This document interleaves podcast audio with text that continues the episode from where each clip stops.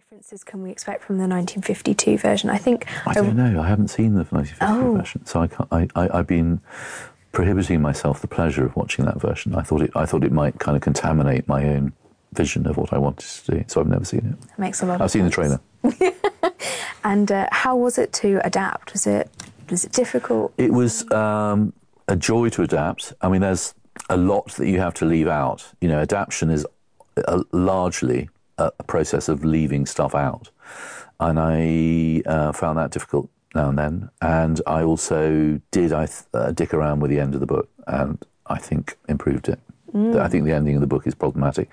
Daphne du Maurier said that the the ending uh, was problematic, and I think the ending in the film is uh, an improvement. I guess uh, it's the fun of having the liberties to play with adaptations. Yes, yeah. Um, what do you think Daphne would think of it? Well, I know from her